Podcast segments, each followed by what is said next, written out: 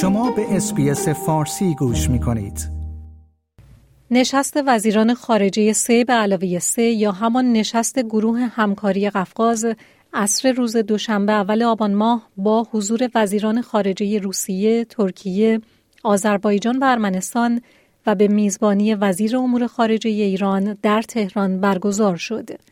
این نشست که هدف از برگزاری آن بررسی مسائل منطقه قفقاز جنوبی و راه های توسعه همکاری های منطقه‌ای بیان شده است، سال گذشته بدون حضور گرجستان در مسکو برگزار شد و امیر عبداللهیان وزیر امور خارجه ایران در این نشست اشاره کرد که امیدواریم در ادامه نشست ها شاهد حضور کشور دوست گرجستان باشیم.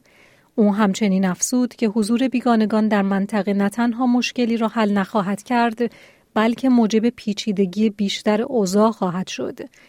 همچنین ابراهیم رئیسی با وزیر خارجه جمهوری آذربایجان جیهون بایرامف که برای شرکت در نشست گروه همکاری قفقاز به تهران سفر کرده است دیدار کرد.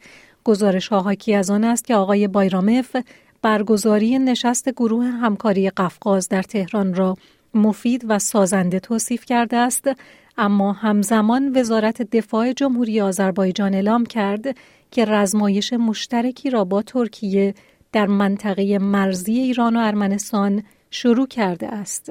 و در دنیای ورزش در روز سوم از مرحله گروهی رقابت‌های فوتبال لیگ قهرمانان آسیا تیم سپاهان اصفهان توانست آلمالیق ازبکستان را با نتیجه سه بر یک شکست دهد و در دیدار دیگر نساجی مازندران مقابل نوبهار ازبکستان دو بر یک شکست خورد. like، share، comment.